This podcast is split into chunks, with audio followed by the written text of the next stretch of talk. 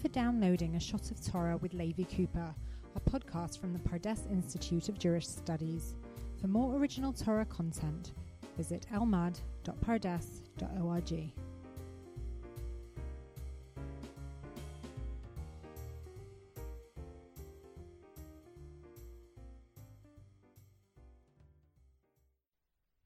This is Levi Cooper coming to you from Pardes in Yerushalayim. I was just pondering the festival of Tu B'Shvat, the 15th of the Hebrew month of Shvat, the day that, according to Jewish tradition, is the new year for the trees. And in the way, in the in preparation for Tu B'Shvat, the chief rabbinate of Israel sent out a file that had about 150 pages, almost 300 entries of fruit, dried fruit that is imported from outside of Israel.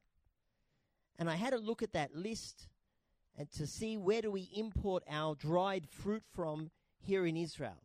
And the list was quite interesting Italy, the Philippines, Greece, America, Vietnam, Thailand, Turkey, Bolivia, China, Mexico, Kenya, Germany, India, Chile, Croatia, Tajikistan, uh, South Africa, Argentina, Uzbekistan, Ghana, California. I thought California was in America. Apparently, the chief rabbinate thinks it's its own country.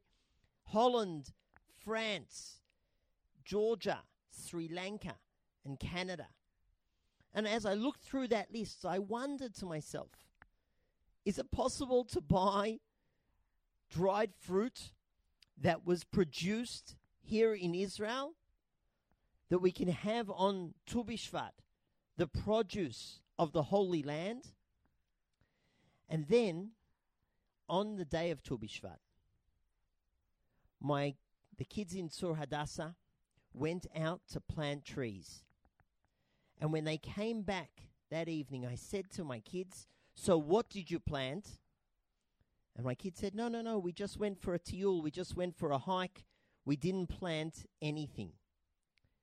And I started to wonder has this festival lost its flavor? You know, maybe this was a great festival when the great Zionist dream was all linked to working the land, to making the desert bloom, to creating agriculture here in Israel. But nowadays, we strive to be a startup nation. Maybe we should, maybe this festival isn't relevant to us anymore. You know, the truth is, we're not even, are we connected to nature in the same way we live our lives in spaces that have air conditioning? And even though we here in Israel, we're extremely concerned about the rainfall, we're not as dependent as we once used to be on how much rain falls. And yet, we continue to celebrate Tu B'Shvat. And I was thinking, what are the modern lessons of Tu B'Shvat? And I'd like to share with you that even if we are, regrettably, somewhat disconnected from nature, Tu B'Shvat's still relevant. Because one of the things about nature is patience. It's investment for the long term. What we sow today, we will reap in the future. And isn't that the way it is really in life as well?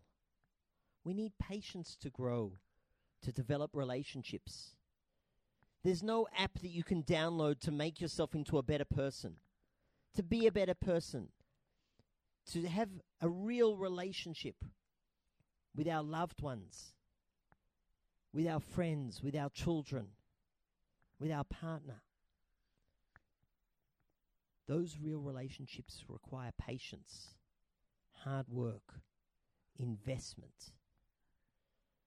And that's really what nature still tells us. So even if we are in a high tech generation, Tu B'Shvat reminds us to take learn the lessons from nature. And the truth is, Tu B'Shvat, according to the sages, that's when the trees begin to awaken. You barely see anything. It's true the almond tree has started to blossom here in Israel. But apart from the almond tree, the trees still seem to be asleep. They're only waking up from their slumber now. So we aren't seeing results. So, what are we really celebrating? We're celebrating the future. We're celebrating potential. We're celebrating our dreams. Not what we have, but what we aspire to be. So, yes, even if we're, we find it hard to find fruit from the land of Israel, or our children go out to plant and come home not having planted anything, Tu B'Shvat is still a relevant festival. It teaches us patience, investment, and a belief in the future. That's all for now. Until the next time, to the Beit Midrash! Thank you for downloading this podcast from the Pardes Institute of Jewish Studies. For more original Torah content, visit elmad.pardes.org.